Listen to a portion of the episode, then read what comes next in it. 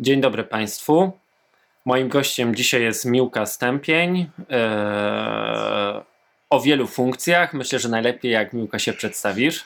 E, dzień dobry, Miłka Stępień. Jestem prezeską Stowarzyszenia Akcja Konin i jestem również e, członkinią Rady Krajowej Partii Zieloni. W zeszłym roku byłam sekretarzynią e, zarządu Partii Zieloni. No właśnie, Miłka jest z Konina. Z perspektywy nas, Górnego Śląska, to bardzo daleko. I pytanie, dlaczego w ogóle rozmawiamy o sprawiedliwej transformacji i dlaczego Konin ma uczestniczyć w tym procesie? E, w Koninie jest, znaczy Konin to jest w ogóle rejon węgla, e, wydobywania i spalania węgla brunatnego, więc jest to troszeczkę inna sytuacja niż na Śląsku. E, natomiast jest to region, w którym już przez ostatnie 30 lat bardzo zmieniło się wiele w tym zakresie, jeżeli chodzi o elektrownie i kopalnie, e, a w tym momencie te zmiany przyspieszyły.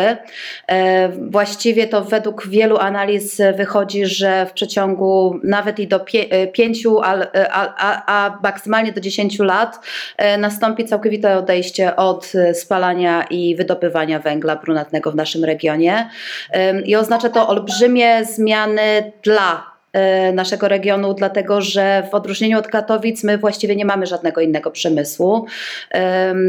Konin i, i cała jakby ta, ten trójkąt e, Konin koło Turek, e, wokół którego właśnie były budowane te wszystkie elektrownie i, i stworzono ten cały przemysł, to jest właściwie jedyna, jedyny przemysł, jaki tutaj funkcjonował. I strategicznie w tym momencie jest niezbędne, aby znaleźć jakieś rozwiązanie, jakieś inne opcje, które pozwoliłyby na rozwój regionu w inny sposób. Jeżeli to nie nastąpi, jeżeli no nie będzie planu, to tak naprawdę dojdziemy do punktu, w którym wszystko padnie, e, już, już od lat to się dzieje, e, a my nie mamy żadnej alternatywy. No, wspominaliśmy o tym, że w Koninie jest górnictwo. Jest to górnictwo węgla brunatnego czym różni się wydobycie węgla brunatnego od węgla kamiennego i jakie to ma konsekwencje dla społeczności jakie to ma konsekwencje dla środowiska naturalnego?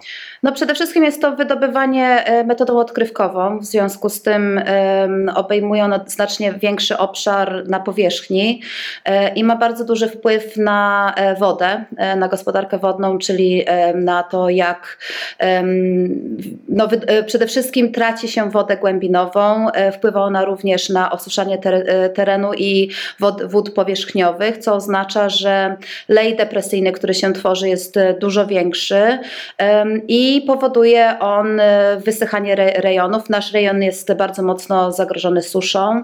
E, susza rolnicza to jest właściwie norma u nas, coraz częściej też susza hydrologiczna i hydrogeologiczna i właściwie dochodzi do coraz większego stepowienia regionu i to powoduje, że musimy coraz poważniej do kwestii podejść, ponieważ już w tym roku odczuwalne są e, skutki suszy. Dodatkowo, jeżeli chodzi o węgiel brunatny i węgiel kamienny, to jest tak, że e, elektrownie e, i kopalnie są zazwyczaj i właściwie muszą być bardzo blisko siebie, ponieważ węgla brunatnego nie opłaca się przewozić na duże odległości. W związku z tym tworzą się właśnie takie konglomeraty, które są stworzone wokół kopalni. Powstaje ileś tam elektrowni w jednym terenie i nie ma możliwości importowania węgla brunatnego, żeby zastąpić ten, który jest spalany w elektrowni. Więc w momencie, kiedy nie można wydobywać już więcej węgla brunatnego, to będzie to też oznaczało koniec elektrowni, które są e, nimi opala, opalane, albo też mm, jakieś całkowite przemiany e, tego, co tam jest spalane. W Koninie na przykład doszło do tego, że e, w, dwóch, w jednej elektrowni, w elektrowni Konin, kotły są na biomasę w tym momencie i są też jakieś inne pomysły na to, żeby to przemieniać. Jeżeli chodzi o skutki takie szersze, to jeszcze powiem tylko mm, w momencie, kiedy jest kopalnia odkrywkowa, to oznacza to również e, olbrzymie przesiedlenia. E, e, Przede wszystkim to są tereny wiejskie, ale to oznacza właściwie likwidacja ileś tam wiosek, e, terenów Natura 2000, kar- parków krajobrazowych, które się znajdują na terytorium, w którym powstaje e, odkrywka. I teraz przemiany są faktem. E, Te przemiany trzeba zaplanować. Potrzebny jest dialog, w tym również dialog z organizacjami społecznymi. Powiedz, jak wygląda, czy jak zorganizowany jest ten dialog z organizacjami społecznymi w Wielkopolsce Wschodniej? E, W dużej mierze to właściwie my zaczęliśmy całą tą rozmowę na temat e, sprawiedliwej transformacji w, w naszym regionie. Na, em, dwa lata temu, em, kiedy zgłosiły się do mnie różne organizacje ogólnopolskie, e, które chciały porozmawiać o tym, czy jest jakakolwiek szansa, żeby się przygotowywać do odchodzenia od węgla w naszym regionie, to w owym czasie to był temat, który w ogóle nie był poruszany. I w tej chwili to się mocno zmieniło. Czyli Konin się zmienia i to jest fakt. E, potrzebna jest, potrzebny jest plan na e, transformację, żeby ona była sprawiedliwa. Powiedz mi, jaka jest e, rola organizacji społecznych w Koninie w procesie planowania tej sprawiedliwej transformacji? E, Właściwie to, e, jeżeli chodzi o organizacje społeczne w Koninie, to e, my zainicjowaliśmy całą rozmowę na temat sprawiedliwej transformacji, ponieważ w momencie, kiedy dwa lata temu po raz pierwszy zgłaszały się do nas organizacje pozarządowe z, całej Polski z, z zapytaniem, czy w ogóle ta rozmowa już się u nas toczy, to, to wtedy właściwie można było powiedzieć, że nie, że nie ma żadnych ruchów w tym zakresie. I pierwszymi osobami, które pojechały na platformę regionów węglowych e, do, em, do Komisji Europejskiej, do Brukseli, e, to były osoby właśnie ze strony społecznej, między innymi e, ja ze Stowarzyszenia Akcja Konin, e, Jarek Koźlarek ze Zmieniamy Konin, czyli to były e, osoby, które właściwie zajmowały się tym, tą sprawą właśnie, jako organizacje pozarządowe z, lokalne. E, Nie było żadnych reprezentantów w owym czasie, na przykład samorządu lokalnego czy samorządu wojewódzkiego. To nastąpiło dopiero po paru miesiącach i połączyliśmy właściwie siły, dlatego że już wtedy było wiadomo, że sytuacja jest tak trudna, że najprawdopodobniej nastąpi zamknięcie elektrowni. Nie wiadomo było, czy e, będzie pozwolenie na otwarcie nowej odkrywki. My oczywiście jako organizacje ekologiczne walczyliśmy z tym, żeby ta odkrywka nie została otwarta, ale też trzeba spojrzeć na sprawę z drugiej strony osób, które e, tracą pracę przez to, że e, prawdopodobnie te e, kopalnie elektrownie zostaną zamknięte w przeciągu pięciu lat e, i trzeba było poszukać jak, wspólnie jakiegoś rozwiązania. E, W, owym, no, w obecnym momencie właśnie jesteśmy już włączeni w, w platformę regionów węglowych. W owym czasie na przykład Śląsk był włączony, a, a Konin nie, Wielkopolska Wschodnia nie była. I w dużej mierze my to wypracowaliśmy wspólnie, że zostaliśmy włączeni w to i w Fundusz Sprawiedliwej Transformacji. I obecnie właściwie jest tylko parę regionów e, w Polsce wśród tych wszystkich naszych węglowych, które są włączone. Jest to m.in. Wałbrzych, właśnie Śląsk i Wielkopolska Wschodnia. I uważam, że to jest właśnie duże osiągnięcie tego, co wspólnie zrobiliśmy, poszukiwanie jakiegoś dialogu i wspólne działania na rzecz tego, żeby nas usłyszano nie tylko na poziomie europejskim, ale również polskim i lokalnym z tym, co trzeba teraz zrobić.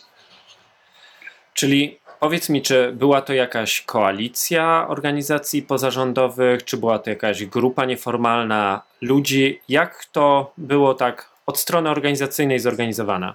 Tak naprawdę to było parę osób, którym, e, którym zależało na tym, żeby to ruszyć do przodu, tak? z różnych organizacji lokalnych, czyli działacze miejscy, którzy e, zaczęli wspólnie działać e, z różnych perspektyw, tak? bo ja na przykład jestem bardziej na, nastawiona na te kwestie ekologiczne, a na przykład zmieniamy Konin bardziej na kwestie społeczne i gospodarcze i w ten sposób zaczęliśmy wspólnie działać zaczęliśmy z, to z różnych perspe- perspektyw e, em, omawiać. Organizowaliśmy bardzo dużo konferencji lokalnych, bardzo dużo występowaliśmy w mediach, żeby o tym mówić. Em, Mieliśmy bardzo dużo spotkań z lokalnymi politykami, z politykami na poziomie wojewódzkim, z politykami na poziomie krajowym i na poziomie e, europejskim. Em, I e, też e, duże wsparcie dawały nam różne organizacje e, pozarządowe z poziomu e, polskiego, e, które nam pomagały w organizowaniu tych różnych wydarzeń. Tu jest troszeczkę łatwiej, myślę, niż na Śląsku, o tyle, że większość działań się koncentruje w samym Koninie, który jest miastem 75-tysięcznym, e, więc nie jest to duża miejscowość, ale jest o tyle trudniej, że, że wiele tych działań kopalni odkrywkowych i elektrowni jest troszeczkę rozproszona po regionie i to są głównie rejony wiejskie. E, Więc coś, z czym teraz walczymy, to jest to, żeby wzięto mocniej pod uwagę e, te problemy, które na przykład dotykają rolników, em, czy osób żyjących na przykład z, turystyki wodnej, e, na których bardzo mocno wpłynęły te działania, a które mają czasami mniejsze przełożenie na to, co się dzieje, jakie decyzje się podejmuje. No ale mamy też organizacje w regionie, które bardzo mocno działają. Je- Jednym z najlepszych przykładów to jest e, Stowarzyszenie Ekologiczne Eko przy Jezierze, które walczy właśnie z tym, jakie skutki dla e, wody i dla jezior miało, mają te e, kopalnie odkrywkowe. Czyli reasumując, e, jeśli jest dobra wola, jeśli są zdeterminowane jednostki, jeśli jest plan, to ten proces da się przeprowadzić. Moim gościem dzisiaj była Miłka Stępień z akcji Konin. Dziękuję bardzo za rozmowę.